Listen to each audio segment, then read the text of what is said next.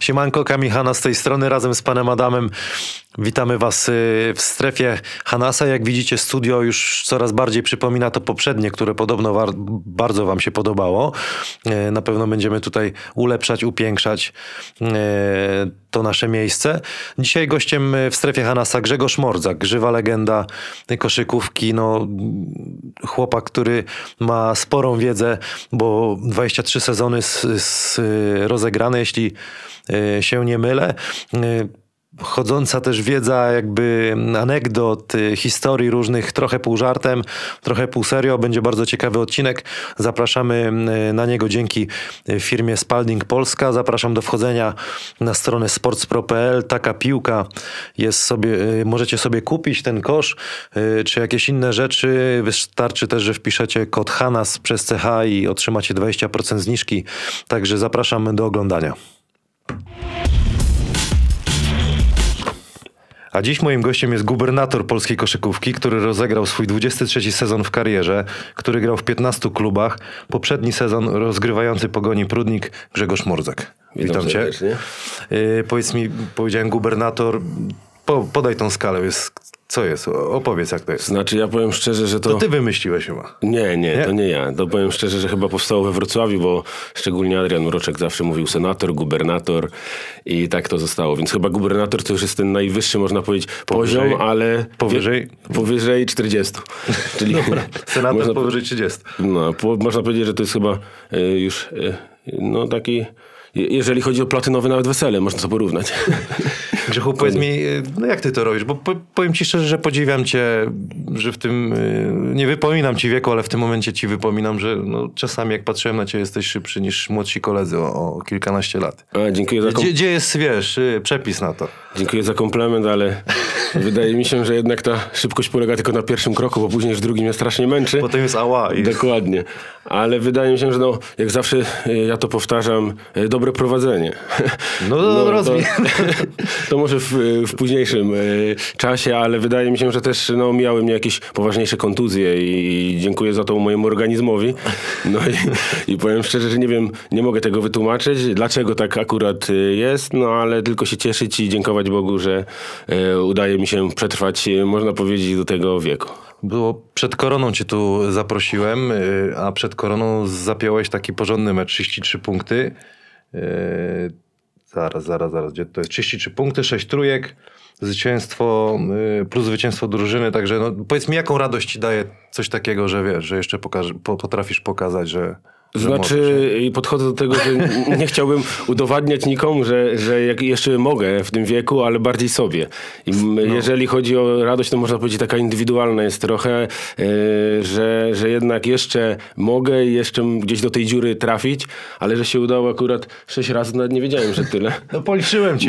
Z drugiej strony, jak ja tu mówię, no raz do roku i kura piernie, więc, więc akurat może w tym raz na sezon mógłby się taki mecz wydarzyć. No ale nie mów mi, bo ja też mam radość, jak młodszemu coś się, wiesz, uda pokazać jeszcze i tak dalej. Czyli jest tak trochę, nie? No jest i powiem szczerze, że no jednak...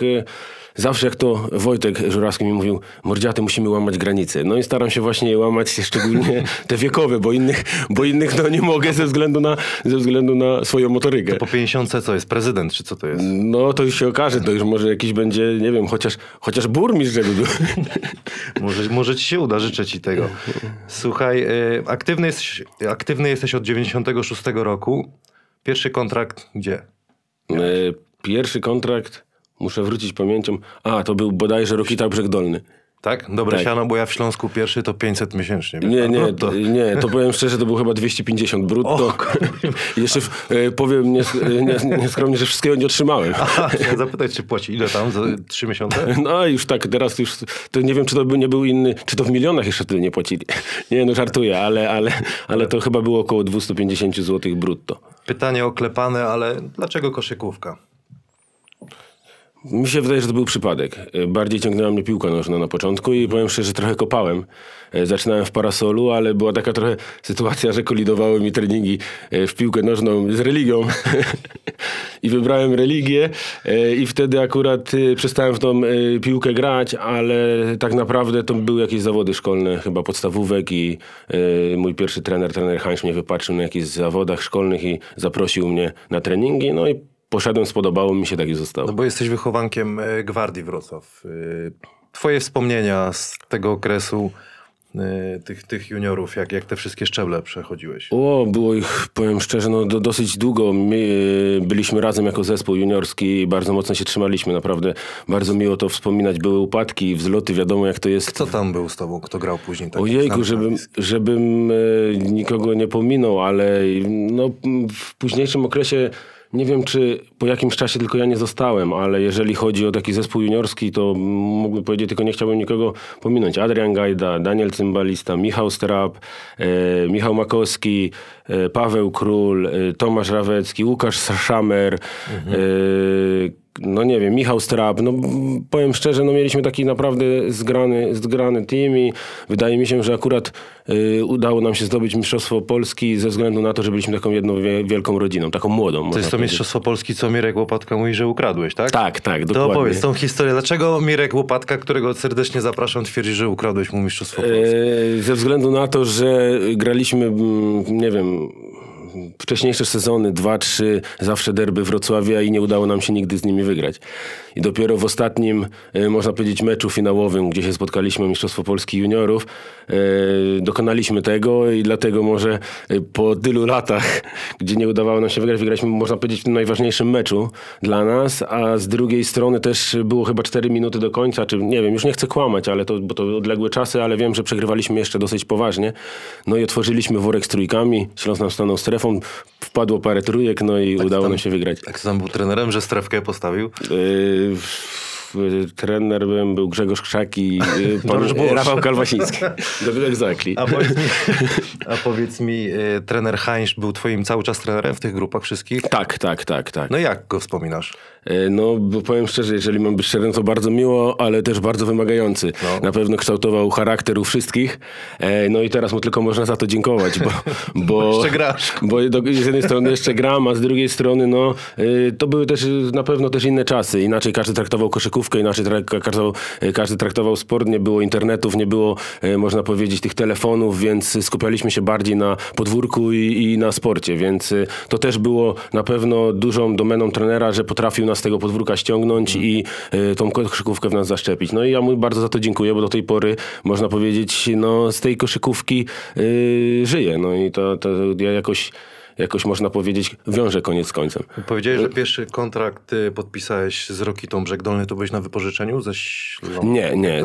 Nie, to było tak, że też można by tutaj dużo opowiadać o tym, ale zostałem wykupiony przez Rokitę Brzeg Dolny. Skąd? Z Gwardii. Z Gwardii, okay. Tak, trener Hańcz też mi przy tym pomagał. Poszliśmy na pierwszą rozmowę i do jeszcze nie, można powiedzieć już... Nie ma tego budynku pod Opoltegoru. No tak. I tam akurat udało się można powiedzieć, wykupić mój kontrakt i podpisałem. Która to liga była wtedy? Druga. I tam był twój debiut, taki pierwszy. Pamiętasz twój debiut? Oj, powiem szczerze, nie. To nie była druga, nawet chyba była trzecia liga. Już teraz, mi te ligi się mylą, bo teraz pierwsza, druga, trzecia, wtedy wiem, że nie, to była chyba taka, było tak, że był trenerem naszym trener Winnicki i myśmy byli pod, można, egidą Śląska Wrocław. I trener Koniecki prowadził pierwszą drużynę, myśmy, jak brakowało, można powiedzieć, jak to mówią, żołnierzy do trenowania, no to myśmy szli do pierwszej drużyny i z nimi trenowaliśmy. Na debiut w Ekstraklasie, pamiętasz? Tak, debiut w Ekstraklasie bardzo dobrze pamiętam, graliśmy wtedy z... taką drużyną, jak nie wiem, czy ktoś będzie pamiętał, 10,5 Basket Poznań. To było akurat... Nadal pamięta. No, to było akurat piwo sponsorowało. 10,5 garnuszki, to dokładnie.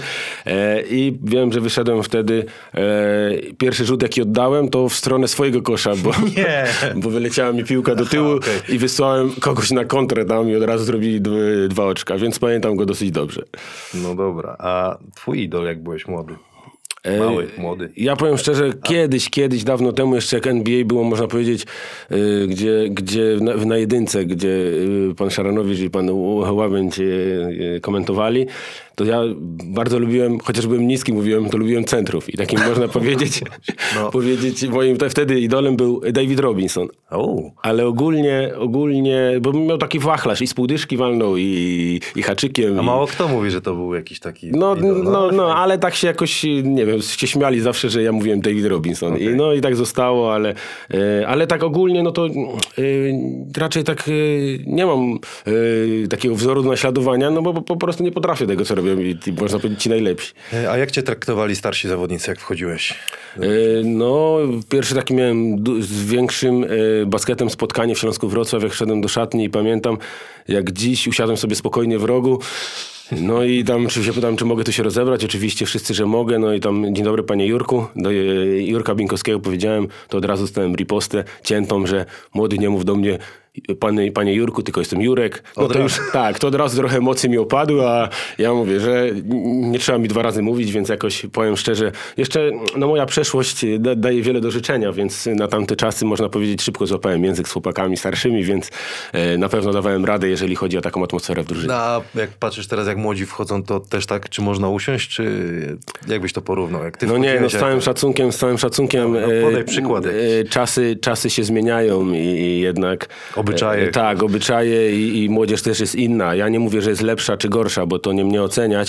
Po prostu myśmy inaczej zostali wychowani na innych, można powiedzieć, zasadach, bo świat był całkiem inny. Więc ja teraz mówię, no jest bardziej są tacy, jeżeli chodzi o to, może brakuje mi słowa i to będzie za mocne słowo, ale roszczeniowi.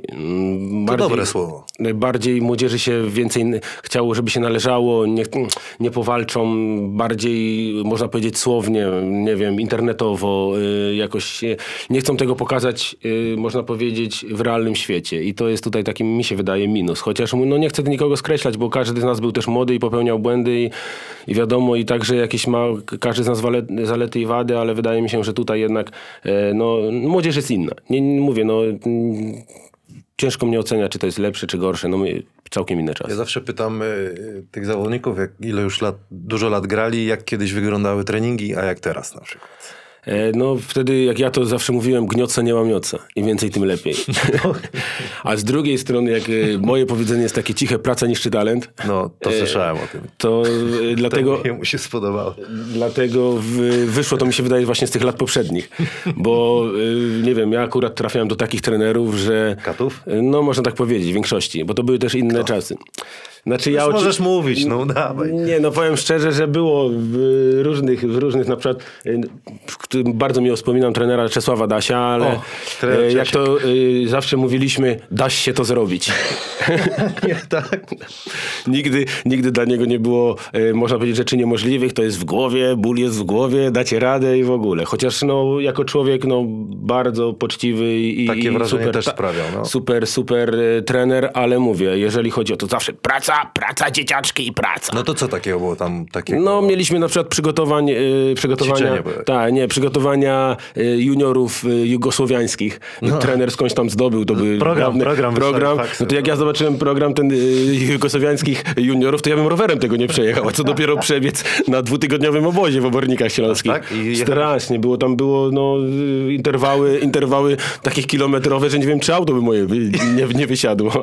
Ale próbowaliśmy dawać. No i oczywiście dobrze, że była taka wysoka trawa na boisku, bo nie było skoszone, bo to były, mówię, inne czasy i ten. I ja na mnie mówili lodołamacz, bo zawsze zakręty. Była jedna ścieżka, tylko moja, że musiałem te zakręty, można powiedzieć, bardzo mocno zawężać, żeby zdążyć za chłopakami. I powiem szczerze, że no, i tylko rękami mocno się ruszało, żeby było widać. Rada dla młodych, chcecie oszukać, to rękoma machajcie. Tak, mocno, że nie trawa zasłaniała. No. Tak samo było też u trenera Konieckiego? No można powiedzieć bardziej u Chudeusza, bo ja u trenera Konieckiego pracowałem tak do skoku. Ale u trenera Chudeusza też dosyć, bo mieliśmy po 4 treningi dziennie i też trzeba było tam za wydmami na rannym rozruchu o 7 rano też rękami mocniej ruszać. Skąd te pomysły takie były, nie? No nie wiem, to wiem, że trener Surzałek, powiem szczerze, tak jak byłem u trenera Surzałka, też jednak były dosyć poważne treningi, jednak te starsze, można powiedzieć, starsza koszykówka. Tak, te programy tak, za wydmami. No, dokładnie. Nasze... Jak mówili, tam zawsze sława kość pęka i można powiedzieć, słabszy odpada i mocniejszy zostaje. Będę cię pytał później jeszcze o tych trenerów, i których miałeś i anegdoty, ale teraz zapytam się w sumie, dlaczego... Tak naprawdę nigdy nie grałeś dłużej w Ekstraklasie, no bo umiejętności na to ci pozwalały. Zrobiłeś 4 awanse, tak? Tak. No i powiedz mi, z czego to wynikało? Bo mogłeś sobie spokojnie poradzić. Za komplement, no nie ale... jest komplement, tylko ci mówię, jak jest. No. Znaczy... Nie mówię, ciężko mi samego siebie oceniać, ale jak to kiedyś taki jeden z trenerów powiedział, że jestem za dobry na pierwszą ligę, za słaby na ekstraklasę. Może w tym coś prawdy jest. Powiesz, i w który? Każdej... Trener Mariusz Karol. Okay. I powiem szczerze, że w każdej plotce, czy tam w każdym stwierdzeniu jest jakiś kawałek prawdy. Z jednej strony jest trochę teraz inaczej, bo każdy, jeżeli już jakiś tam, można powiedzieć, jest zawodnik godny uwagi, czyli jakiś tam ma umiejętności, to ma z boku jakichś tam takich ludzi, którzy potrafią go poprowadzić. Zrób to, nie wiem, idź tam, może lepiej będzie tak i w ogóle. W tamtych czasach nie było żadnych agentów takich, można powiedzieć, nie było takich ludzi, którzy by pokazali tą drogę. Ja mówię, jestem, można powiedzieć, z takiej rodziny mniej usportowionej, więc tym bardziej, praktycznie, mogłem kierować się takimi... Zresztą ja koszykówki nie traktowałem, że ja kiedyś będę grał i z tego czerpał, nie wiem, taką radość.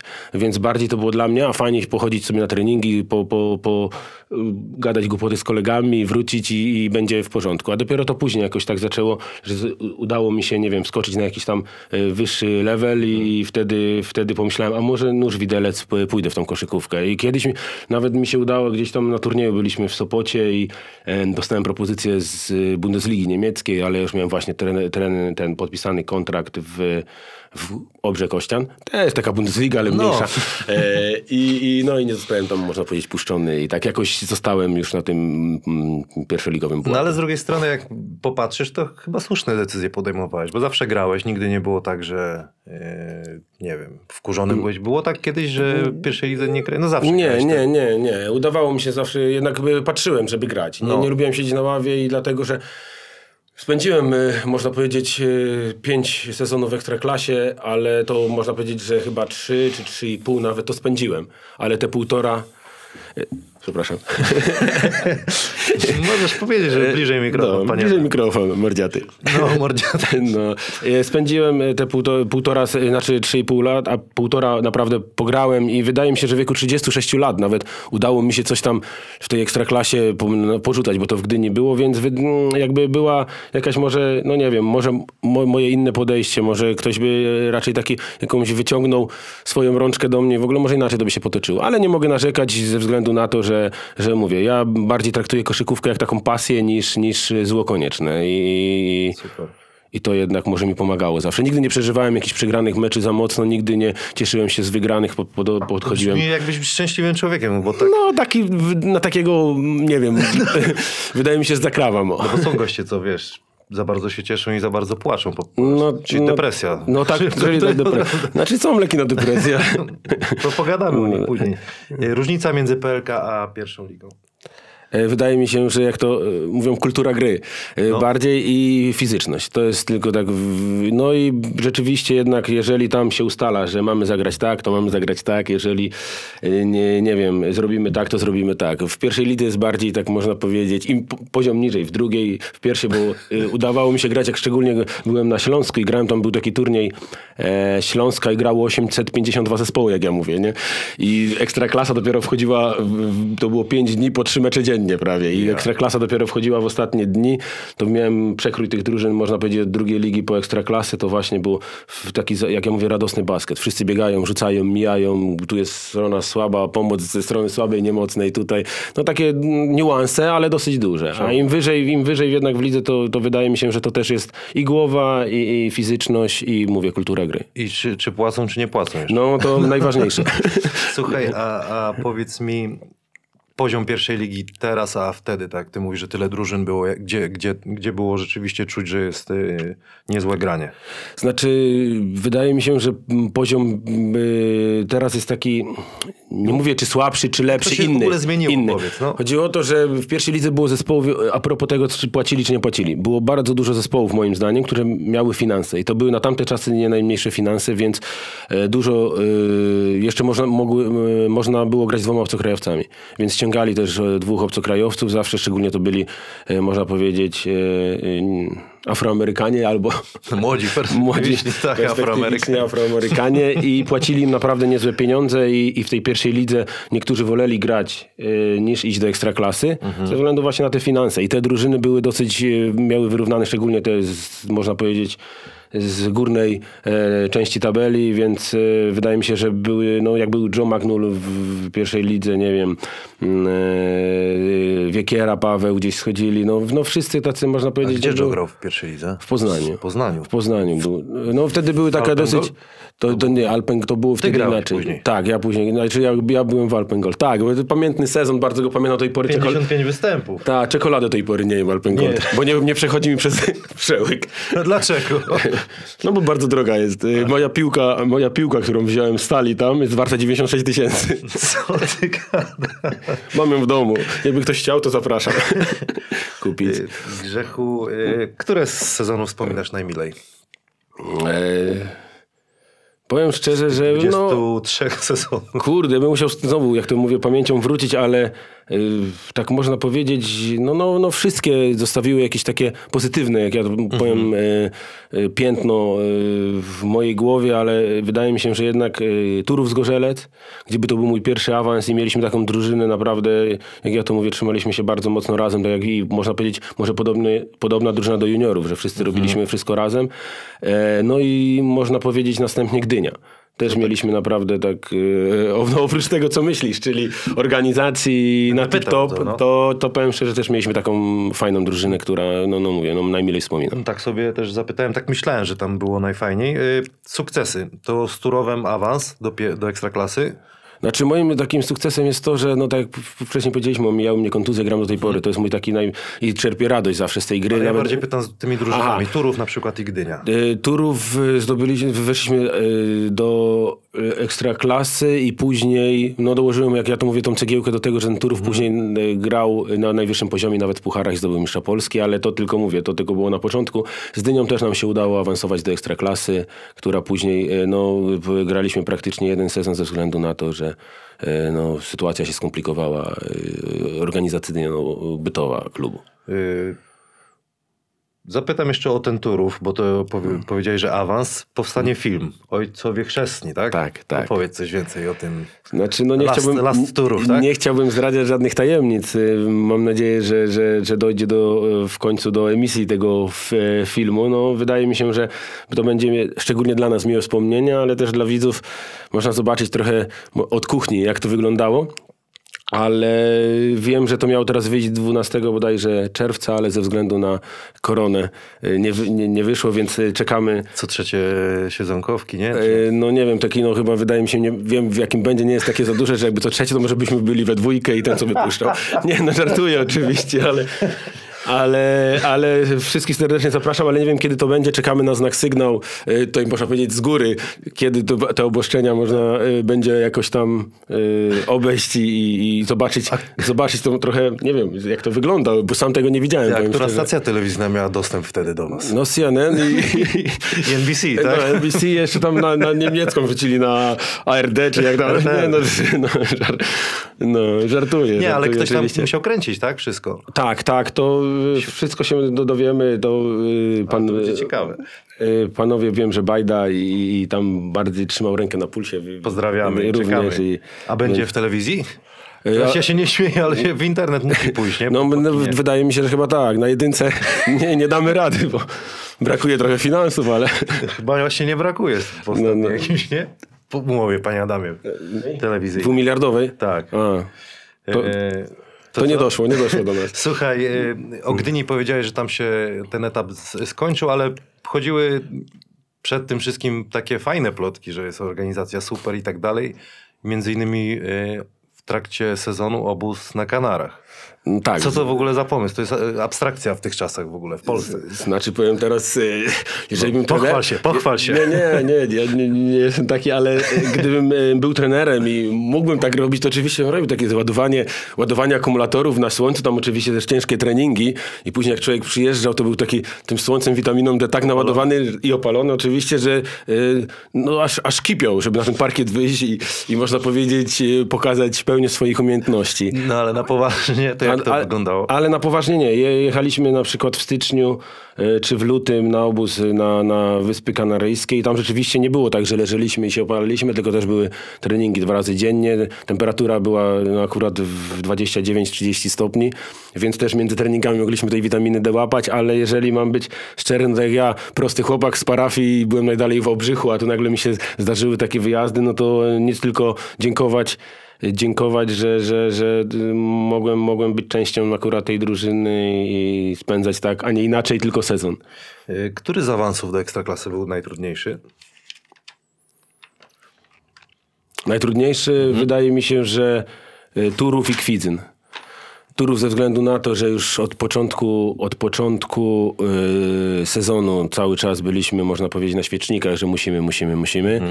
Więc jednak coś, jakiś tam wiem, że 1 mecz przegraliśmy po iluś tam, to oczywiście od razu do kopalni kibic krzyczał, ale ja bym do kopalni poszedł, ale tylko na taką, można powiedzieć, to była zagłębiarka, czy jakaś to maszyna się nazywała, bo tam 1,5 średniej krajowej płacili jeszcze do tego było tam 1,5 roku szkodliwego, nie? Więc szybciej bym emeryturę dostał, ale tak naprawdę to trafiliśmy w pierwszej rundzie na Legię Warszawa, która się mocno wzmocniła, bo przychodzi naprawdę zawodnicy z Ekstraklasy też mieli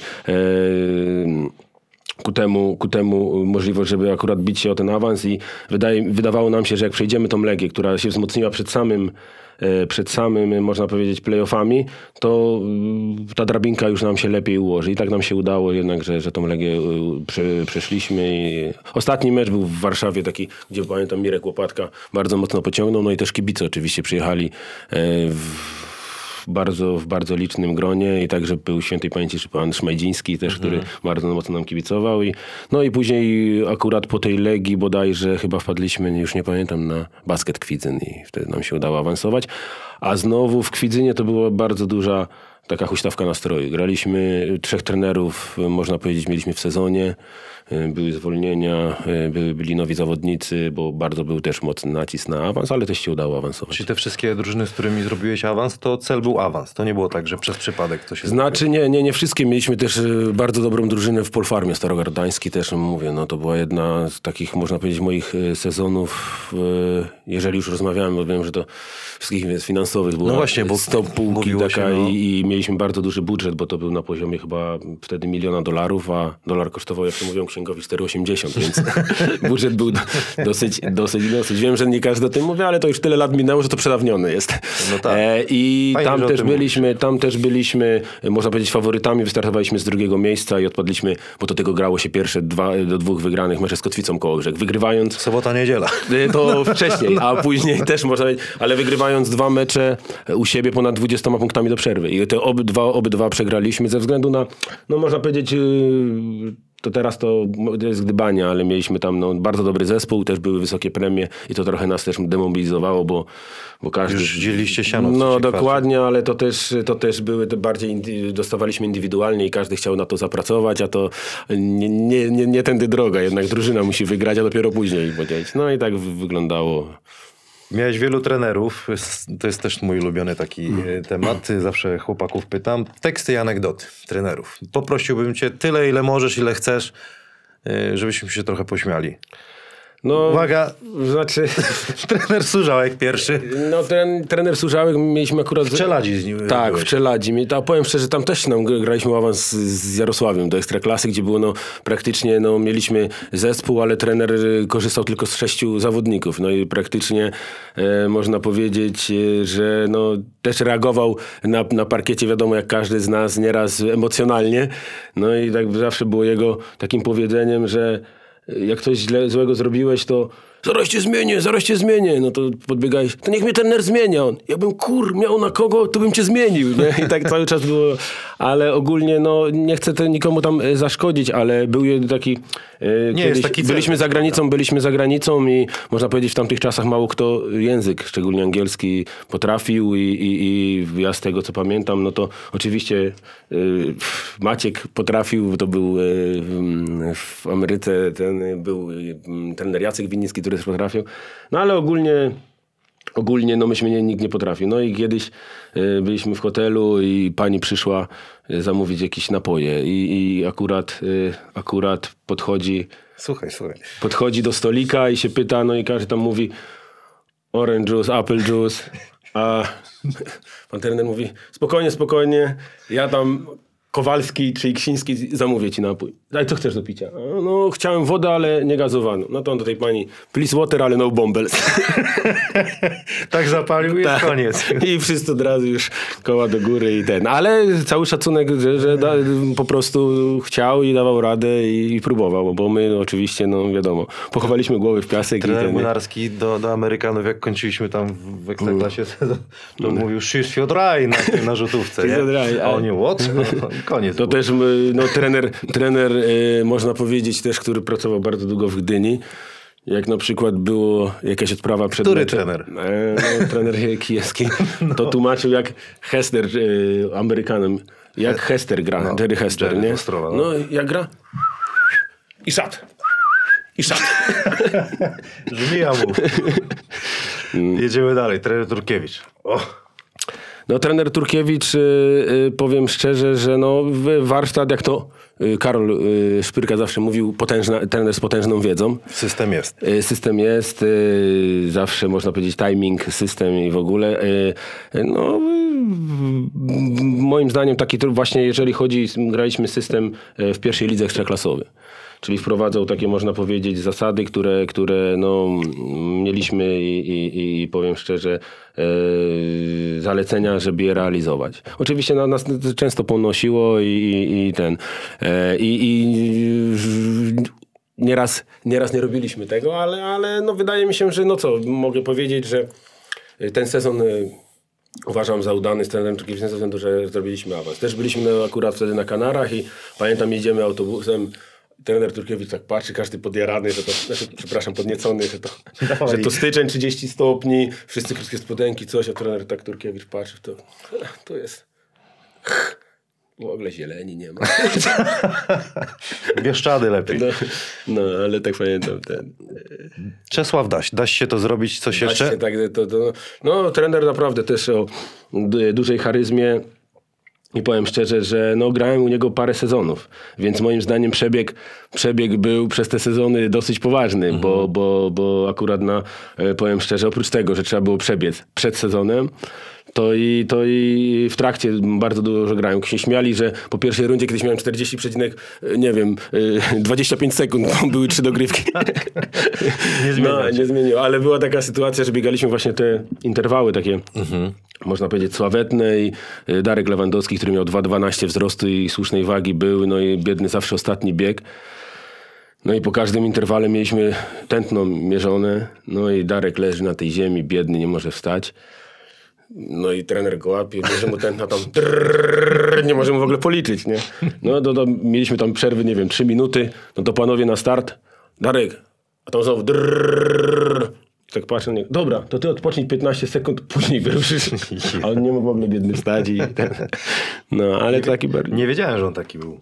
Zabieganiem. Ale byliście wybiegani pewnie. No byliśmy. No, powiem szczerze, że teraz akurat jeżeli chodzi o anegdoty, no jak 4 razy w miesiącu nie wyleciałem z treningu trenera Dasia, no to był dobry miesiąc. No i taka znowu anegdota, kiedyś graliśmy chyba z taką drużyną, która no, dosyć grała jak to Dirty. Ale to można powiedzieć wielkie porównanie. No i przed meczem w piątek trener kazał nie faulować, bo oni będą mocno napierać. No i tam 2 razy chłopakom nie trzeba było mówić do momentu, kiedy tam Juri Puszkaryw, pamiętam, jak gdzieś podstawił mi haka, jak go miałem specjalnie. No to wziąłem piłkę, wywaliłem w trybuny z nogi i trener oczywiście można powiedzieć... I trener można powiedzieć, nie w słowach takich bardziej, można powiedzieć, łacińskich, krzyczy, wy sali, do mnie sali. No to ja wziąłem klucz, idę się ubrać, nie? Idę i taka, słyszę, tam chłopaki tam się cieszą, to śmieją się, że wychodzę z sali, on taki nagotowany nagle, wszyscy i wszyscy szatni, wszyscy piątki bo przebijali, że koniec treningu. Trener Krutikow. No trener Krutikow to też był trener, który no można powiedzieć bardzo mocno no te czasy no przykładał dużą rolę do pracy no i do treningów i ale jeżeli mam być to był Alpen Gold. Tak, w Alpen Gold. Tak, powiem szczerze, że bardzo duży warsztat szczególnie jeżeli chodzi o pracę indywidualną z piłkami ten jako trener też można powiedzieć porównywalny do trenera Dasia ze względu chodzi o mentalność, o osobowość i w ogóle. Można powiedzieć, że no taki tatusiowaty. Dużo się od niego nauczyłem, jeżeli chodzi o koszykówkę, w ogóle o sposób bycia i to był jeden z ulubionych moich trenerów też, powiem szczerze. Jeżeli chodzi ten, no to wiadomo, przyszedł na początku, jak przyszedł sam, mówił sobie do Białegostoku, to też było tak, że chłopaki motorami nie mogli nadążyć.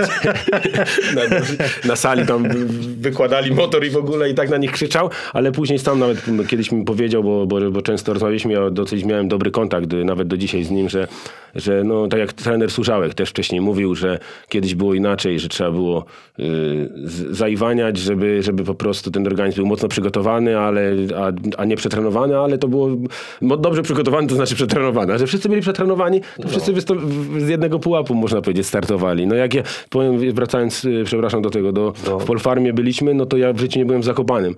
Akurat z Polfarmy pojechaliśmy do COS-u, to przez 12 dni byłem 7 razy na Kasprowym Wierchu, gdzie mówię, śnieżkę dla mnie było ciężko zdobyć, a wtedy trzeba było i to na biegiem, nie? Tak, praktycznie na wysokim tętnie, nie? Teraz już się nie chodzi. Czemu? Po górach? Bo siada nie ma na obozy, nie? Dokładnie. Dlatego. Teraz to dochodzeniowe są. Tylko. Duet, dobrze mówię, Czerniak-Kabała? Tak. Byli w Turowie Zgorzelec. Tak. Tu było jakieś wspominki? No tutaj było dla mnie taki trochę przeskok, bo akurat z trenerem Czerniakiem, trenerem Kabałą, praktycznie z trenerem Kabałą graliśmy przeciwko sobie. Później nagle mieliśmy być, można powiedzieć, parą rozgrywających, a z trenerem znowu Czerniakiem sezon wcześniej jeszcze graliśmy w Turowie, więc no było ciężko przeskoczyć ten poziom, ale no mówię, poza boiskiem praktycznie byliśmy na ty, a na boisku zawsze jako pan trener, no bo takie zasady można powiedzieć przyjęliśmy, ale mogę powiedzieć też w samych superlatywach. Uzupełniali się bardzo dobrze. Trener, mówię, Kabała może wiedza bardziej boiskowa, trener znowu Czerniak, można powiedzieć, trzymał nad tym rękę i wydaje mi się, że no tutaj no nic dodać, nic ująć, nie? Bo rzeczywiście pan Kabała miał taki talent jako rozgrywający? Tak, on właśnie jak ja właśnie mówię o tym, to zawsze, że pierwszy krok próbuję minąć, a później luzuję, żeby po prostu on miał bardzo szybki pierwszy krok. Zawsze się wydawało, że był taki korpulentny, taki można powiedzieć, no zmasowany trochę jak ja, ale no nieraz go widziałem i nieraz przeciwko niemu grałem, że naprawdę wyglądało na to, że nie broni, tylko stoi, a piłki wyciągał, wiedział gdzie, bardzo dużo przewidywał, był bezczelny, no mówię, każda sytuacja, nie wiem, ktoś poszedł dołem na zasłonie od razu, też pali to jak ty. I to trzeba przyznać, że no, też dużo się od niego nauczyłem. Okay. A świętej pamięci trener Kowalczyk? Oj, tutaj to też można powiedzieć... Bo to dużo anegdot. Tak, dużo anegdot. Trener taki, można powiedzieć, bardziej menadżer. Jak jeżeli chodzi o to, no, prowadził zespół też bardzo dobrze, ale miał zawsze, można powiedzieć, tych drugich trenerów, którzy mieli taką bardzo mocną wiedzę koszykarską i on plus ta wiedza koszykarska bardzo dobrze się uzupełniały. Trener Dębiński, jak ja byłem w Ostrowie wtedy akurat, to można powiedzieć, te treningi koszykarskie wszystkie okiełznywał. No a później w meczach tam między sobą zawsze dochodzili do jakichś... konsensusu. No takie były różne sytuacje, bo tutaj niektórych mi nie wypada przytaczać, bo nie wypada. Jedna była taka też fajna, że na przykład stoimy w kółku, zawsze miał trener 2 telefony. I zawsze mu dzwoniły, nie? Agenci. No też miał sklepy z butami, wiadomo, musiał też trzymać rękę na pulsie, bo to wiadomo, w tej koszykówce tak. Nie wiedziałem. W tej koszykówce różnie bywa, więc stoimy już koniec treningu, no i tam trener mówi dzięki za trening, coś i ten... No to nagle telefon znowu dzwoni i on tak, panowie, przepraszam, żona dzwoni, muszę odebrać. No cześć Władek, co tam u ciebie? Nie, no, jak Kuba Reid. No dokładnie, nie, jeśli to fajnie było, to śmieszne, nie, ale było dużo takich sytuacji, więc mówię, no też akurat na przykład... Dawaj dalej. Do trenera drugiego w Zgorzelcu, Ryszarda Poznańskiego, zawsze trener Ryszard Poznański tłumaczył. No i tam był zawodnik tak Bennett, który nie wiem, czy akurat miał naderwany mięsień, czy wiadomo, Amerykanie różne mają dni zawsze. No i tak sobie trochę truchtał, nie? No i podchodzi do trenera Ryszarda trener Kowalczyk i mówi: Rysiu, powiedz Bennettowi, że biega po tym boisku jak ścierka. Ale trenerze, ja nie wiem, jakie ścierka po angielsku. To jak szmata. On miał strasznie tych historii. No dużo. Ja mówię, niektórych to nie... Bo takie śmieszne są, ale mówię, no ciężko teraz też mówić o trenerze, którego też nie ma. Szkoda, z drugiej strony też fajny, nie ma. Jeżeli chodzi też, bardzo naprawdę. Fajny mówię. I też bardzo zwraca uwagę na gwiazdy i na... To chłopakiem już na podstawie horoskopu. Tak, dokładnie, że ten z tym nie mógł funkcjonować, a ten z tym... Tak było? Tak. Więc kiedyś znowu była taka sytuacja, że miał chłopak tłumaczyć na angielski, bo Żurek się nie mógł zrozumieć na pick and rollach z Hughesem, z Brandonem, no i miał... A to w Ostrowie. Tak, no niech pójdą na piwo i sobie wytłumaczą. No i ten powiedział, że no idą, nie, we must go to drink, nie, on... Jaki drink? Na piwo! Umiesz angielski? No umiem. To powiedz. Jadę rowerem do Pierdziszewa. I co? Koniec. No takie śmieszne sytuacje. My to teraz dużo jest ładnych dodale. Chociaż Brendona z Żurkiem na rowerach to niedobry pomysł. Albo dobry. No ja nie komentuję, bo ktoś jest bez winy, niech jest rzucikami. Dobra, przyjechaliśmy. Nie, trener Derwisz jeszcze się pojawił. Tak. Coś też o nim powiedzieć? Tak, no to też trener, który do tej pory mam kontakt bardzo dobry. No, jeżeli chodzi, jak ja to mam nazywać, trener o wysokiej kulturze. Bardzo, bardzo i trener, który jak ktoś powiedział, że zrobi i będzie zrobione, to zawsze słowo było słowem i można polegać. Mówię, do tej pory mamy też bardzo dobry kontakt. Ja można powiedzieć, że akurat ten sezon myślałem, że spędzę gdzie indziej. Okazało się w ostatniej chwili, że pojechałem do Lublina. Byłem bardzo na przykład można taki...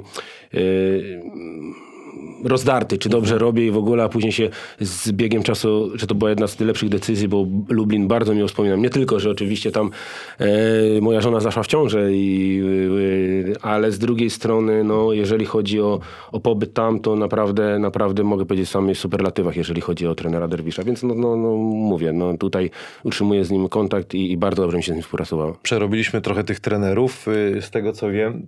Ty też chciałbyś być trenerem, prawda to jest? Powiem szczerze, że zawsze biłem się z myślami, bo to ciężko tak przeskoczyć jest. Nie mówię, że nie, bo papiery zrobiłem trenerskie i chciałbym tego spróbować. Okay. Wiem, że to jest ciężki kawałek chleba, ale z drugiej strony, jak nie spróbuję, to nie zobaczę, jak to jest. Mam jakieś takie swoje, nie wiem, przemyślenia, swoje takie koszykarskie jakieś, może to nie nowinki, ale takie, które bym chciał wprowadzać, nie wiem, zagrania, czy to nie są nowości, ale po prostu chciałem zobaczyć, jak to funkcjonuje. Wiadomo, że jak to mówią, trzeba mieć też ludzi do tego, nie? Wykonawców, dokładnie, ale bo ciężko jest tak. Ciężko jest tak, jeżeli ktoś jest... Dokładnie. Wielu trenerów tak mówi. Dużo trenerów w moim życiu mówili, wygrałem albo przegrali mi. A tego nie słyszałem. Bardzo wygrali mi mecz. Tak, albo wygrałem, nie? No dobra, ale jak ustaliliśmy, że będziesz trenerem, który taki trener miał na ciebie największy wpływ? Z tych, z którymi współpracowałeś? Albo jest ktoś, na kim się może gdzieś wzorujesz teraz? Ogólnie ja musiałbym powiedzieć, że wszyscy trenerzy, bo począwszy od trenera Hańsza i skończywszy teraz nawet na trenera Michalaka w Prudniku, każdy miał jakiś wpływ. Nie mówię, że to teraz chodzi o koszykarskie, tylko wpływ, ale też mentalny, bo nie oszukujmy się, w koszykówce tylko nie liczą się umiejętności, ale także jakieś charaktery, osobowość, bo to jest współpraca w drużynie, bo to jest 5 ludzi, którzy muszą zafunkcjonować w danym czasie i w danej chwili. Ale wydaje mi się, że z każdego trenera trzeba czerpać, nawet jak miał jakieś wady, zalety, wydaje mi się, to jednak robił to po coś. I czy on to robił dobrze, czy źle? Wydaje mi się, że jego jakieś tam zasady były wprowadzane po to, że wydawało mu się, żeby to robić, bo będzie lepiej. A że wychodziło inaczej, no to taka jest dola trenera. Ale wydaje mi się, że z każdego. Ale jeżeli mam takiego trenera, który oczywiście, pomijając trenera Hańcza, który kształtował mnie od juniora jakoś tam osobowościowo i też oczywiście koszykarsko, to wydaje mi się, że mówię, że nie chcę każdego trenera po trochu, że musiał znowu wymieniać, ale trener Krutikow taki był, który takie były na tamte czasy, można powiedzieć.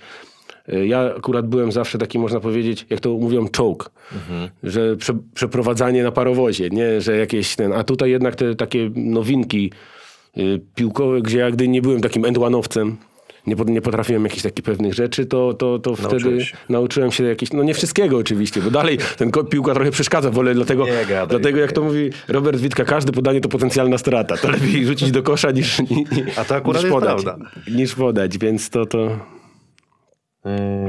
Dobra, no to z tymi trenerami to już cię nie będę męczył. A zawodnicy, którzy się przewinęli, z którymi grałeś, przeciwko komu się najciężej grało? Kto był takim kozakiem? Powiem szczerze, był taki zawodnik... Na twojej pozycji. Wspólnik Stargard. Hawkins się nazywa bodajże, czy... Bardzo szybki. Co w Śląsku grał później? Nie ten. Taki rozgrywający. On był jeszcze w Sopocie. Dobra. Ale nie wiem, czy to nie chcę nazwać, bo ja mówię, mi się te nazwiska... To był zawodnik, który był bardzo szybki i zawsze jak, no nie wiem, przyszło mi go kryć, to musiałem... Sobie, może pójdzie w prawo, to zaskoczę mu prawo, poszedł w lewo. No to trudno, następnym razem może będzie lepiej, nie? I właśnie to był chyba Hawkins się nazywał, bardzo szybki. No a z drugiej strony było dużo, bo był Dwayne Cooper i był Żober. Żober mnie kiedyś przywitał. Powiem szczerze, musisz go zagryźć, jesteś młody. Weź, kto ci tak gadał? Tak, w 2 minuty mi 8 punktów posłał, 2 trójki za 2. A kto ci tak gadał? No to jak w Śląsku byliśmy akurat na trener Hudeusz. Dobra, teraz zapytam cię o Pogoń Prudnik. Od 4 lat już jest. 5 lat, przepraszam. To najdłużej chyba ze wszystkich drużyn. Oprócz juniorów. Dlaczego tak to się tak potoczyło? Coś, już dla ciebie ten klub na pewno coś znaczy więcej. To można powiedzieć, że wcześniej nawet...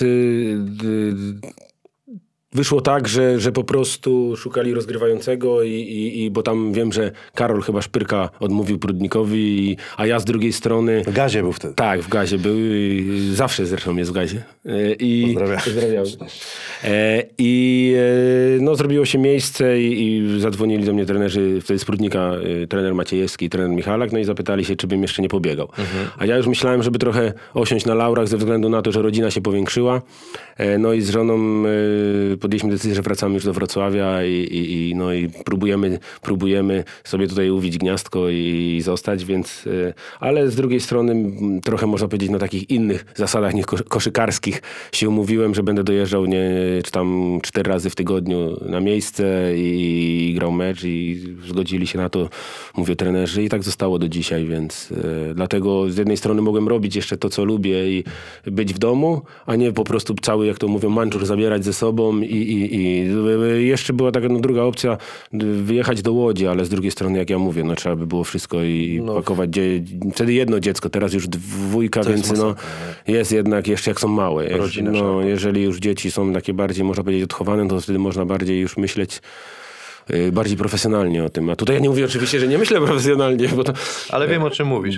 Bo to jednak jest życie i rodzinne już jest całkiem innym niż samemu życie takiego. Jest łatwiej, dlatego to mówię. Samemu jest inaczej, można powiedzieć. Też.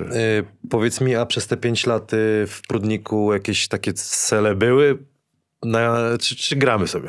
Nie, oczywiście cele zawsze są, a tylko mówię, to trzeba mieć ludzi. Nie, żartuję. Nie, mieliśmy... Kibiców na pewno jest... Nie, kibiców, jeżeli chodzi o to na pierwszą ligę, to fajnie naprawdę... Się gra, to można powiedzieć, chylę czoła i życzę w całej Polsce każdemu klubowi, żeby miał mieć takich kibiców. Jaka celebracja jest po meczu, prawda? Dokładnie, celebracja też, ale z drugiej strony i na mecze, gdzie do Kołobrzegu jedziemy, nie wiem, tyle kilometrów z Prudnika jest tam, nie wiem, pod 600 czy 550, a okazuje się, że kibice jadą z nami. Naprawdę bardzo przyjemne to jest. jest i w wielu klubach akurat nam się tak zdarzało, ale ten kibic jest bardziej taki, można powiedzieć, drużyna jest z kibicami, kibic z drużyną. To nie jest tak, że my jesteśmy odizolowani. Ale to czuć, nie? Czuć i to całkiem inaczej też się gra dla takich kibiców, więc no mówię, tutaj nie dodać nic ująć, ale jeżeli chodzi o grę, no nie, jeżeli mam wypowiadać, oczywiście nie mówię tutaj, żeby komuś posłodzić. To też taki Prudnik na mapie koszykarskiej, gdzie miasto ma, nie wiem, 20 000 ludzi, a dzięki tej pierwszej lidze, no ja akurat mam być szczery, to pierwszy raz w Prudniku byłem, jak z Sosnowcem graliśmy tam.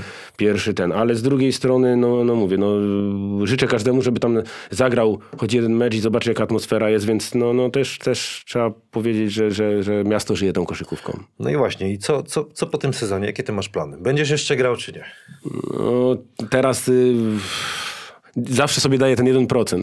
No oczywiście, żeby żona moja się nie denerwowała, bo też mówi, że może już skończyć, że organizm taki, że już tyle lat i w ogóle, ale zawsze ten 1% jest, bo to człowiek jak lubi jednak, to jest jakaś tam pasja, no to chciałby to robić jak najdłużej, dopóki zdrowie pozwala, ale to trochę ten wirus przeszkodził, wszystkim. Można powiedzieć, jak to człowiek planuje, Pan Bóg się śmieje. I teraz wszystko jest, można powiedzieć, do góry nogami, więc jeżeli chodzi o przyszłość, zawsze, jak ja powtarzałem, na ten czas mam tylko, że może będę w Carrefourze wózki odprowadzał, więc jak będziesz w Carrefourze tam koło Faktory, to 5 zł do wózka, to ja będę stał i będę wyciągał. Ale nie, tak naprawdę to teraz jestem akurat na tacierzyńskim. Żona pracuje, więc na razie zobaczymy, co czas pokaże i daję sobie jeszcze parę dobrych dni, żeby zastanowić się, co dalej. Czekamy.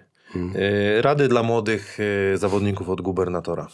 Kryć szczelnie, rzucać celnie, jak to zawsze mówią, ale... Na długowieczność. Tak, ale wydaje mi się pierwsze, dobre prowadzenie. No to trzeba się wysypiać, dobrze dojadać i mniej odżywek, bo to jest dla mnie chemia, bardziej naturalnie jeść i pracować oczywiście,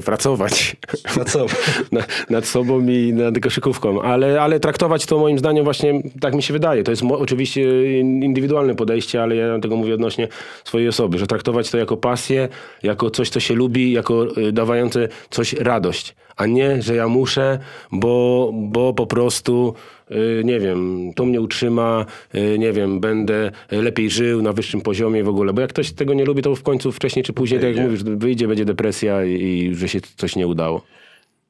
Myślałem, że się śmiejesz. Że ja mam depresję? Nie. Że co? Słuchaj. No słucham, jeszcze chcę chwilę pograć, ale nie wiem gdzie jeszcze. Dobra, kilka pytanek ode mnie przed konkursem, bo już zaraz w tapczan walił. Masz takie te swoje słynne motta. Albo teksty, jakie to są? W szatni jak sprzedajesz młody. Ja tu sobie research zrobiłem. Tak. Praca zabija talent, powiedziałeś. Tak. Ja powiem szczerze, że... Nie chciałbym niektórych mówić, bo to w szatni to jest całkiem inaczej. Zasada, żeby zejść z roweru. Wytłumacz, co to jest. Co to jest za zasada? To jest zasada z roweru, którą kiedyś, można powiedzieć, z Łukaszem Żydkiem i z Tomkiem Wojdyłą wprowadziliśmy do zespołu jeszcze w Inowrocławiu, że... nie będę mówił kto, jak i w ogóle. Zdarzało się niektórym jechać na rowerze, to znaczy zagrać za śliwkę, czyli za 0 punktów. I moją zasadą w pierwszej lidze było to, żeby nigdy nie przejechać na rowerze w meczu. I oczywiście nie liczył się mecz z kontuzją, bo na przykład grałem mecz w Szczecinie, gdzie po minucie Maciej Raczyński rozwalił mi język, można powiedzieć, na wylot, więc zszedłem, więc taki mecz się nie liczy. Ale taki rozegrany, gdzie na przykład w Jeleniej Górze graliśmy, pamiętam, wygrywaliśmy 40 punktami, 2 minuty do końca, teren mnie chce ściągać, ja na śliwce jadę. I mówię, trenerze, nie schodzę. Poważnie? Tak, i wtedy piłka i od razu, nie mogłem nic trafić. Wdusiłem 2 punkty i pamiętam, że nie przypominam sobie okresu, żebym skończył sezon w jakimś meczem za śliwkę. I tak samo trener teraz Michalak w Prudniku się mnie śmieje, że nie może mnie ściągnąć, jakby była jakaś tam śliwka. To zna. I dlatego myśmy, żeby po prostu psychologicznie się wzmacniać, psychicznie, to każdemu zawsze mówiliśmy, że nie może przyjechać na rowerze. Jak ktoś przyjechał, to wszyscy mu w szatni pedałowali. Opieraliśmy się o ławkę i pedałowali, nie? Żeby jeszcze... Ale to takie dla śmiechu oczywiście. Niektórzy nie robili sobie z tego ale przeżywali mocno i to trzeba, zależy kto to jest. Nie? Angielski tekst, kontuzja pachuiny. A, to pachuina. To jest taka kontuzja... To jest taka kontuzja, której nikt nie może wykryć raczej. No. Jak boli, to się idzie. Idzie do lekarza i się mówi, że pachuina. Trener mówi, że pachuina i trzeba... I trzeba odpocząć, nie? Bo byli tacy trenerzy, że nam badali zakwaszenie organizmu. No i było przekroczenie, tam norma jest 200 chyba coś, a myśmy mieli po 900 czy coś, no a tu jeszcze dobra, to wy będziecie po godzinie trenować, nie? No to każdy oczywiście, a to, że Amerykanie, to pamiętaj, kontuzy pachwiny, jeszcze trener, kiedyś taki Amerykanin poszedł też do jednego z trenerów i mówi, że ma kontuzję pachwiny, nie? Tutaj, a on do niego po polsku, ty masz kontuzję, ale chyba mózgu, konturzyn mózgu. No. Następny amerykański tekst, trening na half whistle. A, to na półgwizdka, bo to jest tak, że to powstało trochę tego, że nie ma sianka, nie ma granka. No, okay. A to jest to, dobra. No i dlatego powstało na half whistle ze względu na to, że jak to Amerykanie właśnie mówili, że no pay, no game, albo inaczej, no money, no practice. No. I to powstało, że ja tak, to jest moje powiedzenie half whistle, czyli na półgwizdka ze względu na to, że jak wchodziło się na trening, to tak, jak trener zajeżdżał, to trzeba było próbować na high whistle, żeby się nie zajechać, a jak znowu finansów nie było, to też tak człowiek pokazywał, że nie było, nie? Chociaż chciał trenować, ale to mówię. Półśrodki dają ćwierć efekty. To twoje. Tak, to jest takie, to też bardziej zawsze jak to moja żona też mówi, że lepiej coś robić dobrze, albo jak już kupować to lepsze rzeczy, bo później oczywiście jak coś zrobimy na pół gwizdka, to ten efekt jest taki końcowy, który nie daje nam satysfakcji z tego. I takie życiowe, lepiej pić po pół całą noc niż po całym północy. Tak, tak, to jest takie to... To też dla młodych ważna jest informacja. No nie? Ważna, bo później jak się tak człowiek rozkłada w czasie i w ogóle, to ten organizm tak, jak to mówię, schodzi z obciążeń konstansowych, wolniej, a jeżeli tak da się mu dawkę treningową, to jest takie przetrenowanie, to wiadomo, że to przetrenowanie jest gorsze nie do trenowania, bo już to jest okres nieodwracalny, a nie do trenowania zawsze można jednak dokręcić tą śrubkę i dotrenować, nie? Grzechu, jak dzień meczowy u ciebie wygląda? Masz jakiś tam rytuał, czy jedziesz tak? Co los przyniesie? Nie, dzień przedmeczowy to... No tak meczowy. Nie, no zawsze, jeżeli mam być szczery, to zawsze jest dreszczyk emocji. Zawsze jest dreszczyk emocji, choćby tam każdy się pytał, czy się stresuje, czy się nie stresuje. To nie jest stres, tylko to jest taki jakby, tak jak ja to nazywam, dreszczyk emocji. Taka adrenalinka. Ja to lubię akurat, a z drugiej strony mówię, lubiłem wcześniej, teraz troszeczkę mniej, bo wiem, że są szybsi, skoczniejsi ode mnie i w ogóle i zawsze muszę gdzieś tam próbować jakimiś swoimi sposobami, żeby na przykład, jak cię musiałem kryć, żeby tu złapać, tu w pół, tu za rękę, tu coś, bo nie wiem czemu... Ale się tak zapiąłeś na mnie strasznie, bo szału dostałem. Nie, bo to jest tak jak ja się śmieję u szczurów, że zawsze tego najsłabszego wypuszczają pierwszego, żeby się zajechał, żeby coś tam, wiesz, złamał nogę albo coś, żeby po prostu ktoś później musiał grać. Oczywiście żartuję, ale...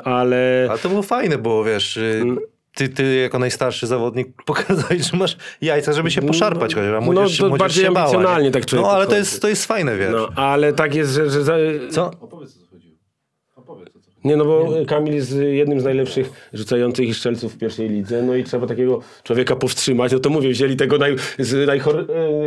który najbardziej choruje szczura, rzucili mu trutkę, czyli Kamila i mówi, że albo go zje i umrze, albo nie. Ale miał takie, wiesz, no już zagotował mnie Grzechu z twoimi trikami, nie? Dał radę, graliście wtedy. No, to u siebie akurat, ale to tam, już nie pamiętam, ale... Rowerów nie było. No, rowerów to właśnie, to mówiliśmy, to o tapczan tam z 2 razy i też w Prudniku się lepiej ucieka z roweru, bo jest tapczan taki bardzo mocno przyjmujący. A wracając jeszcze do dnia treningowego, to nie mam jakiejś tam... Najważniejsze dla mnie przed meczem się wyspać. Bo jeżeli ja już, można powiedzieć, mamy teraz... Karolinkę, dziewczynkę, która wcześniej w ogóle bardzo słabo spała. Jednak jak ja już jechałem w piątek przed meczem, to oczywiście teraz nie jeździ się, bo wcześniejsze mecze na wyjazdy, jak się jeździło, to praktycznie zawsze do 250 km w ten sam dzień, a tak to zawsze dzień przed meczem. A tutaj znowu ze względu wiadomo, jak koszykówka teraz stoi w Polska, więc ten sam dzień się do 400, do 500 jedzie, bo są autostrady.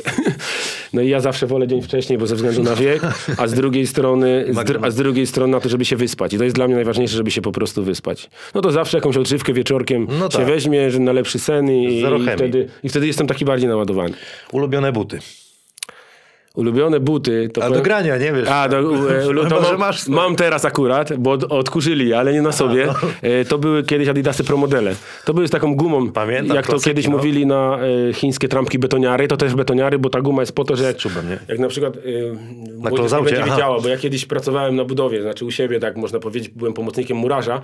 Były takie betoniarki, że się łapało za taki pałąk i musiałeś mocno ciągnąć, bo nie było takiej kierownicy, która na takich jakby... ślimakach, że można było kręcić, się wlewało, tylko trzeba było rozbujać i dopiero nalać. I te trampki były przydane, bo jak beton kapał na buty, to właśnie na tą gumę i wtedy łatwo schodziły ten beton. I ja tak się śmiałem, trafiłem takie buty Pro Modele w Zgorzelcu, to był chyba, nie wiem, teraz 2003 rok czy 2004, bo pamiętam, że... Wszyscy w nich gonili. Tak, i próbowałem później ich szukać, wyszły nowe... Kleimy, dobrze? Już kiedyś klejaliśmy. Wyszły nowe modele, ale to już nie było to samo.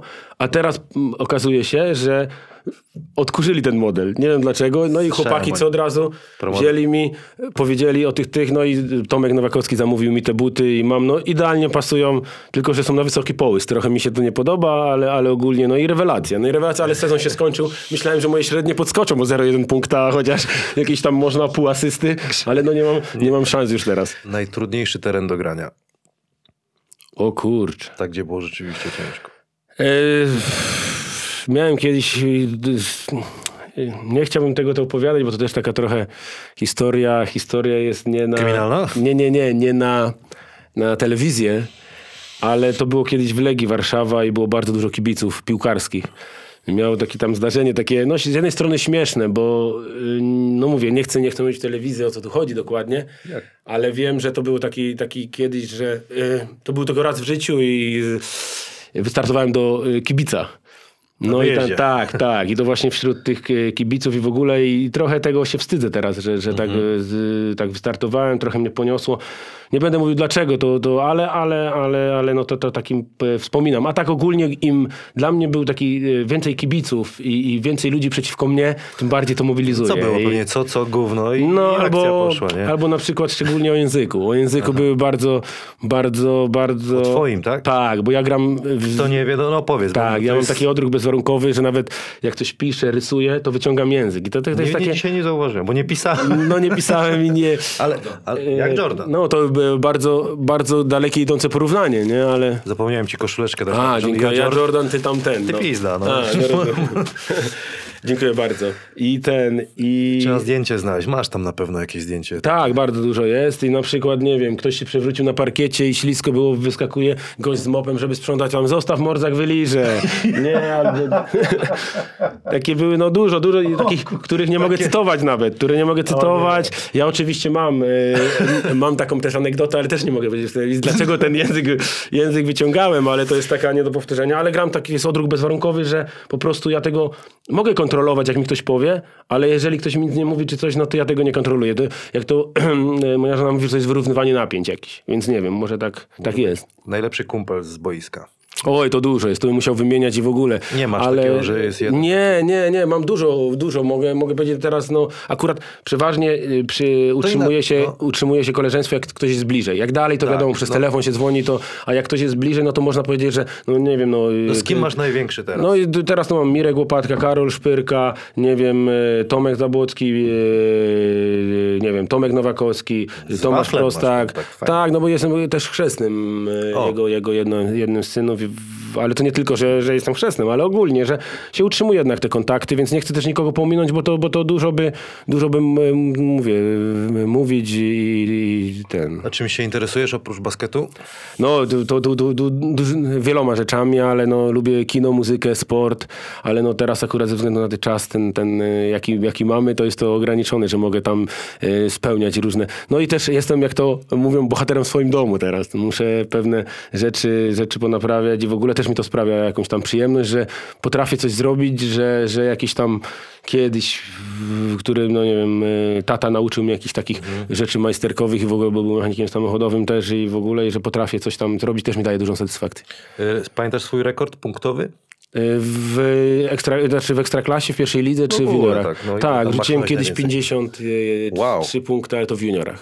Pamiętam z Luzem Bielawa chyba. Tak czy siak to robił. Ale to w juniorach to był też... A w lidze? W Ekstraklasie miałem chyba 21 ze Słupskiem, a 36 w pierwszej lidze. Ja asystę też zapytam cię. No, z tymi to był problem zawsze. Bo mówię, każde podanie to potencjalna strata, ale wiem, że kiedyś chyba naście dałem z Albą Chorzów. To wiem, ale dlatego, że nie mogłem rzucać, bo coś z ręką miałem, z łokciem. I do tej pory mam taki łokieć właśnie przez to, że tylko zamiast podawać, to rzucałem i zrobiła mi się taka narośl i typowy rozgrywający. Nie możesz za dużo rzucać. No, typowy rozgrywający. Jakiś rzut, akcja, która ci tak najbardziej utkwiła, twoja? A to miałem, bo to... Jeżeli mam być szczery, już mogę też mówić, podkład finansowy, bo graliśmy o dosyć wysoką premię, bo to był piąty mecz, zawsze piąty mecz z kolei mieliśmy większą premię i przegrywaliśmy z Dąbrową Górniczą w Gdyni 2 punktami, zostały niecałe 2 sekundy. I pamiętam, że... Pan Grochowski rzucał, no pan, ja żartuję, że Grzesiu Grochowski, dlatego mówię. Groszek rzucał tak, żeby nie trafić. I akurat rzucił tak, że się odbiła, trafiła do Richiego, Richi mi podał, Tomek Andrzejewski, Richi, przepraszam. I ja z 3/4 boiska rzuciłem i wpadła ta piłka i wygraliśmy 1 punktem. I to było akurat, się udało, że ze względów, można powiedzieć, bardziej... Klejmy to, bo to jest chyba na YouTubie, ja widziałem ten rzut. Jest. A drugi taki też mi zapadł, jak graliśmy w Lublinie z Ostrowem. Pierwszy mecz, który był taki, można powiedzieć, że do przerwy śliwkę miałem chyba. Mhm. I po przerwie tam jakoś się otworzyłem mentalnie i właśnie trafiłem też ostatni rzut równo z Syreną na wygraną 1 punktem. Nie? To też taki, z tego co ostatnio pamiętam takich tych... Ostatnie pytanie przed konkursikiem. Co byś zmienił, jak patrzysz wstecz? Czy coś byś w ogóle zmienił? Jakby jeśli chodzi o koszykówkę. O koszykówkę w ogóle, no miałem takie decyzje. Pierwsze co, jeżeli mam być szczery, nie chcę nikogo też obrażać, żadnego klubu i w ogóle, bo w każdym, którym grałem, to bardzo miło wspominam tą grę i nawet w Poznaniu, gdzie jednak te finanse, można powiedzieć, były bardzo marne i tam dosyć dużymi długami klub został, to pierwszy to bym odszedł z Poznania, bo trener Huciński proponował mi grę w Polfarmie już rok wcześniej i to bym na pewno tam poszedł, a z drugiej strony chciałem kiedyś spróbować i trochę żałuję, ale mówię, to były też inne czasy, może spróbować tej gry za granicą. A nuż widelec by się udało, bo mówię, kiedyś jak to dawno i nieprawda, jak to Polska na Wembley 1-1, zostałem MVP Mistrzostw Polski Juniorów i mógłbym jakoś to może inaczej pokierować, zrobić, ale mówię, nie ma co narzekać, życie potoczyło się tak, jak się potoczyło, nie wracam do takich jakichś rzeczy negatywnymi wspomnieniami, więc cieszę się z tego, co mam i jestem tu i teraz. Super. 13 rzutów, 5 prawą, 5 lewą i 3 tam będę ci przeszkadzał z kolegą. Poczekaj. Taką dużą piłką masz, taki mały kosz. No, poczekaj. Mikrofony sobie tak przesuń, żeby ci nie przeszkadzał. Ja chyba nie rzucałem od 3 marca. Łokieć. Rzutu nie przepijesz, pamiętaj. No, ale to może najpierw lewą, ale to nie wiem, czy... Wolisz lewą? Nie, prawą jak? To najpierw prawą. Każdy prawą zresztą. Ale to... A Tapczan przyjmuje? Tapczan tak, ale mówią, że ten po zmianie kosza jest trudniej. 0-1. Pamiętaj, nie ma roweru, najważniejsze. Z roweru... ale to nie przyjmę odeskę. To nie jest łatwo. To nie jest to Prudnik i leciutka piłka. Jest. 2-5, czekaj, lewa. Ciężko w ogóle. Lewą to... Lewa sucha. Nie mamy smaru tutaj. 0-3. Żeby roweru Grzechu lewą nie było. Bo Szpyra ci napiszesz, że lewo jest. Będzie rower. Poczekaj. 3 z obrońcą. Ale prawą? Jaką chcesz? To jest ten, co mówi, że ukradłeś mu medal. Dobra. Mirek! On mnie zagotował. Mirek, zapraszamy cię do programu. Ale słabiutki jest. Mirek 3 obronił, widziałeś? Oddał ci za ten. Chcesz tam? Chyba nie było tak słabego, żeby tak rzucał, nie? Ile było? 0. Powiem ci, że mikrofon. Po zmianie studia to chłopaki nie mogą za bardzo trafić. Leciutka piłka bardzo i może do tego. To tak popuje, że dzisiaj nie napompowałem, a zazwyczaj jest taki kamień. Złej baletnicy i rąbek spódnicy. Oczywiście. Takie powiedzenie. Dobra, jadę. Z koksem. Pytania od kibiców. Jeszcze chwila. Nie, to spokojnie. To fajnie jest? Super, ja tak... Oglądałeś jakiś ten podcast? Tak, ale nie wszystkie i powiem szczerze, że więcej chyba nie oglądałem niż oglądałem, ale ze względu na to, mówię, że... Na koronę. Musi na coś zwalić. No. Nie mam sobie internet w domu i nieraz nie ciągnie. To z kim? Taki był twój... Ostatnio ja z Jackiem Krzykałem oglądałem, ja też jeszcze jestem na niecały. Nie. Michał Ignerski oglądałem i pierwszy z Maćkiem Zielińskim, z Dominikiem. To te takie można powiedzieć, no bym jeszcze wymieniał, ale to... Jedziemy. Posiołek. Ile razy przegryzłeś język na parkiecie? Naprawdę to bardzo tak poważnie 2. I to miałem 2 razy szyty. No tak, ale to przez uderzenie. Przez uderzenie od kogoś w brodę od dołu i miałem raz w Szczecinie szyty, a w Koszalinie wracając ze Szczecina mi się rozeszły szwy i drugi raz. A później... To boli. Później teraz niedawno w tamtym roku bodajże to samo. Destopa, taka ksywka. Ile razy w trakcie kariery miałeś myśli, aby skończyć grać oraz do kiedy grać planujesz? Ja już trochę pytałem o to, ale może... Powiem szczerze, że już od 8 lat miałem myśli, żeby skończyć, ale z drugiej strony... Co by tu robić, żeby nic nie robić i zarobić?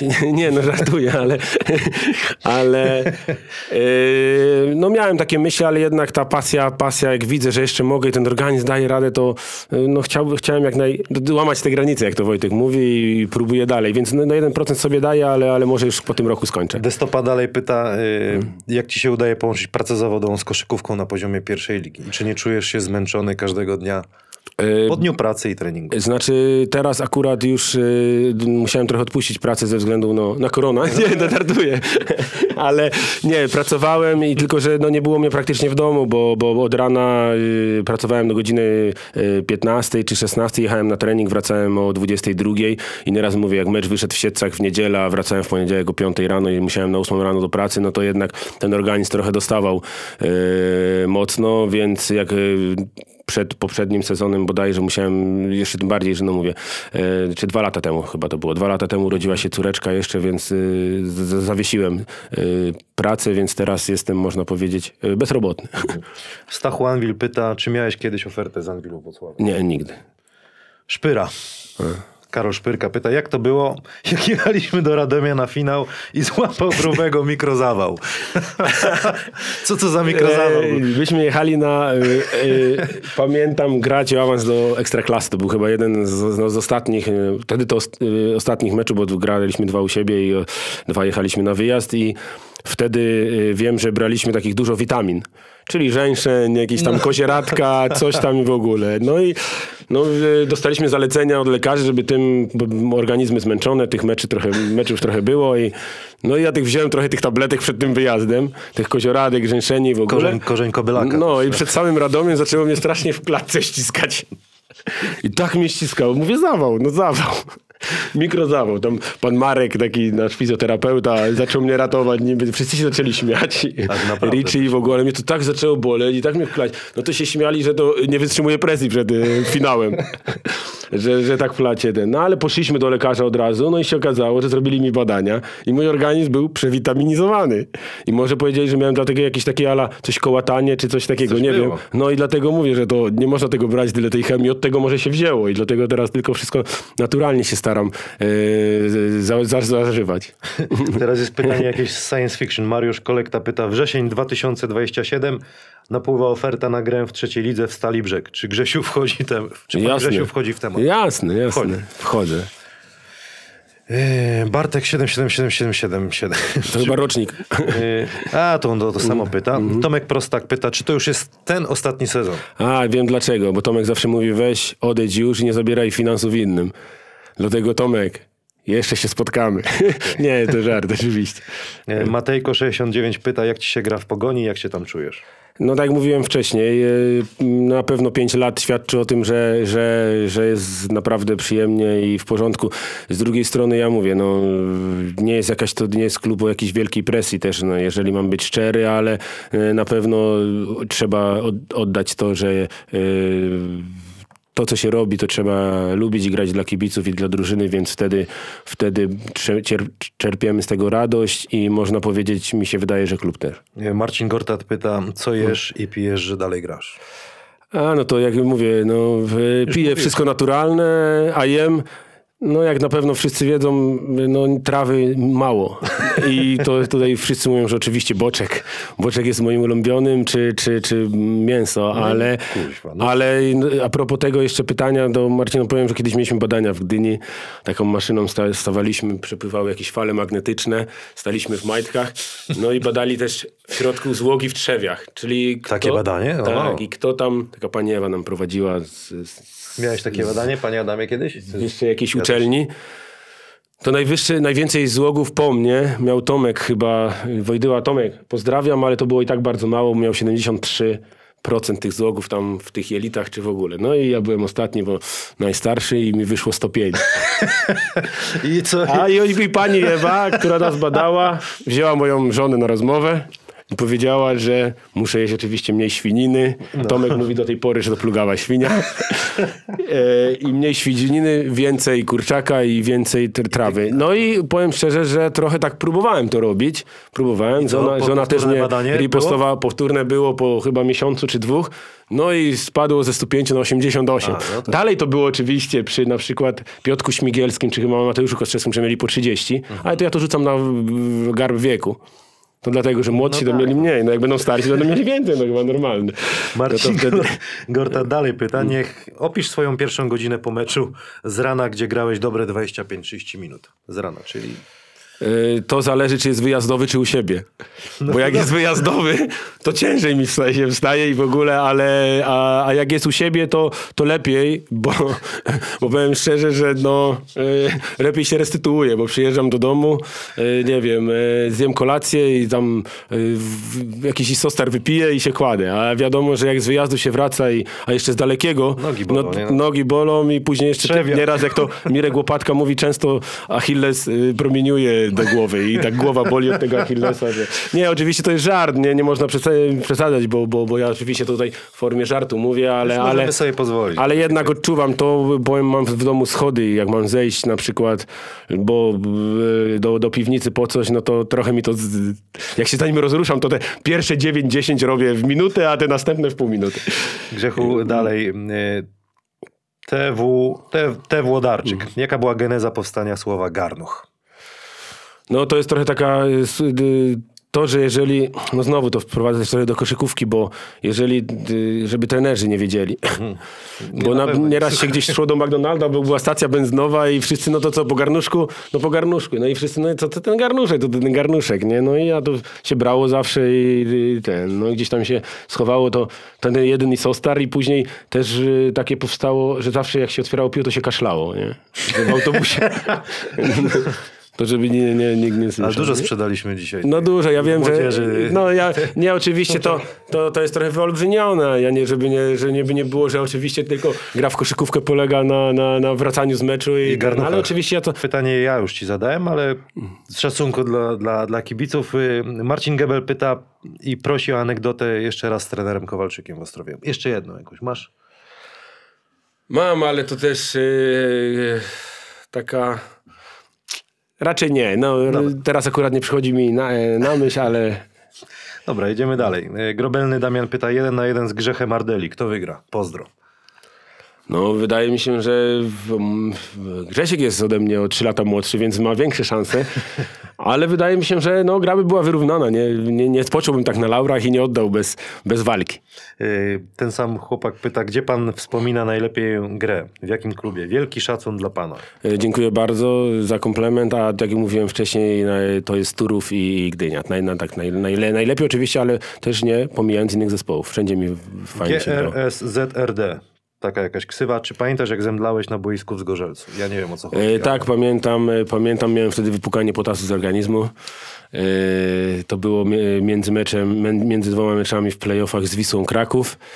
Grałem 40 chyba minut właśnie w tym meczu. Padłeś, tak?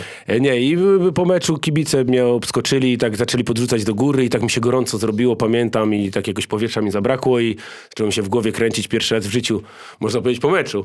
No i musiałem tak trochę jakoś półprzytomnie położyć na parkiecie.